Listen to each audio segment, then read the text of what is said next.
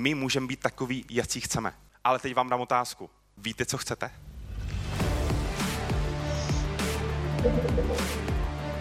Podcast Sport Hacker. Hack your limits. Všichni máte v životě nějaký cíle, je to tak?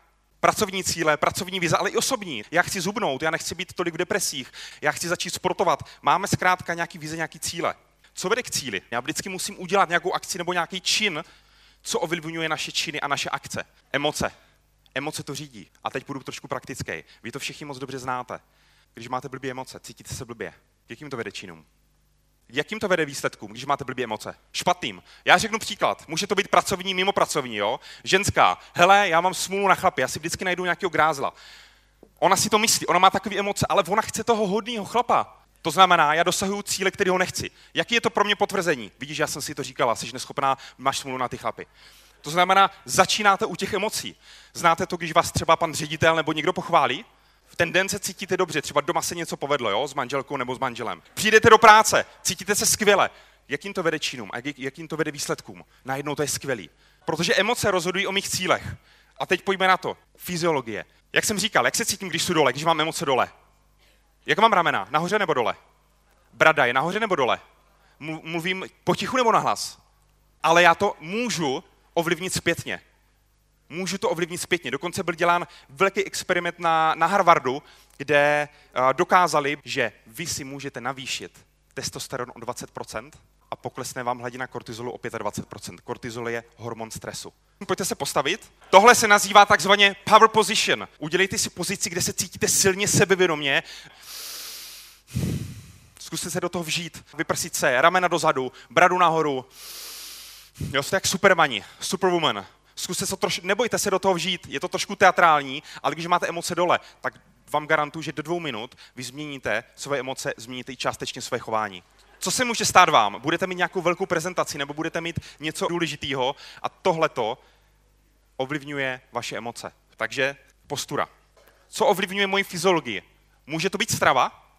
Je zjištěno, že my máme nyní tři mozky. Tak se tomu říká jeden mozek, druhý mozek srdce, třetí mozek můj střevní mikrobiom. Takže když si dáte mimo jiné kávu na lačno, tak to je to nejhorší, co můžete udělat třeba po ránu.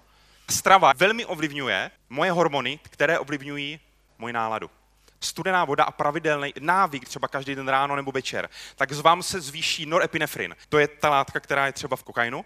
Proto ta studená voda vám zvyšuje sebedůvěru a spoustu dalších věcí, eh, jako je dopamin a jako, je, jako jsou další hormony. Zároveň si zvyšují melatonin, jeden z nejdůležitějších regulátorů regenerace. Sauna je úplně to stejný, to je takzvaný hormetický stres, BDNF, Brain Deliver Neutropic Factor, mozkový zasícení. Pokud pravidelně chodím do sauny aspoň dvakrát, třikrát týdně, tak si zvyšuju vypalování tady toho faktoru, takže já, mě to i rychleji pálí. Takže postura, strava, teplá voda, studená voda, Tohle je ta fyziologie. Co je ta druhá věc?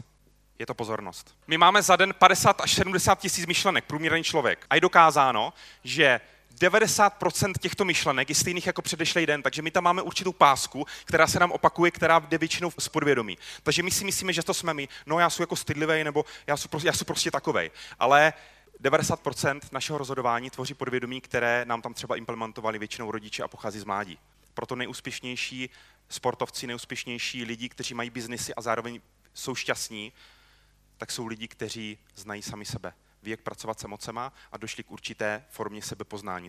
Náš mozek vyhledává problémy. Kam směřuje vaše pozornost a emoce všedního dne? Je většina těch myšlenek pozitivních, anebo cítíte často nějakou takovou úzkost a nějaký problémy? Je to hodně o té pozornosti.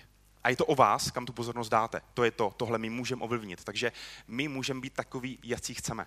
Ale teď vám dám otázku. Víte, co chcete? Protože někdo říká, no jasně, šéf nám dal nějaký plán, uh, máme nějaký cíl. Ne, teď se nebavím o tomhle. Ale víte vnitřně, co vy chcete na úrovni vztahu, na úrovni financí, na úrovni emocí. Je dokonce dokázáno, že když vyšlu nějakou myšlenku, tak já už vibračně, energeticky a zároveň kvantově věci, které se dají už dnesní době měřit, ovlivňují svou budoucnost, jak to opravdu bude.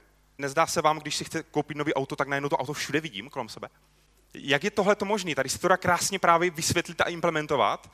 Ono tam bylo i předtím.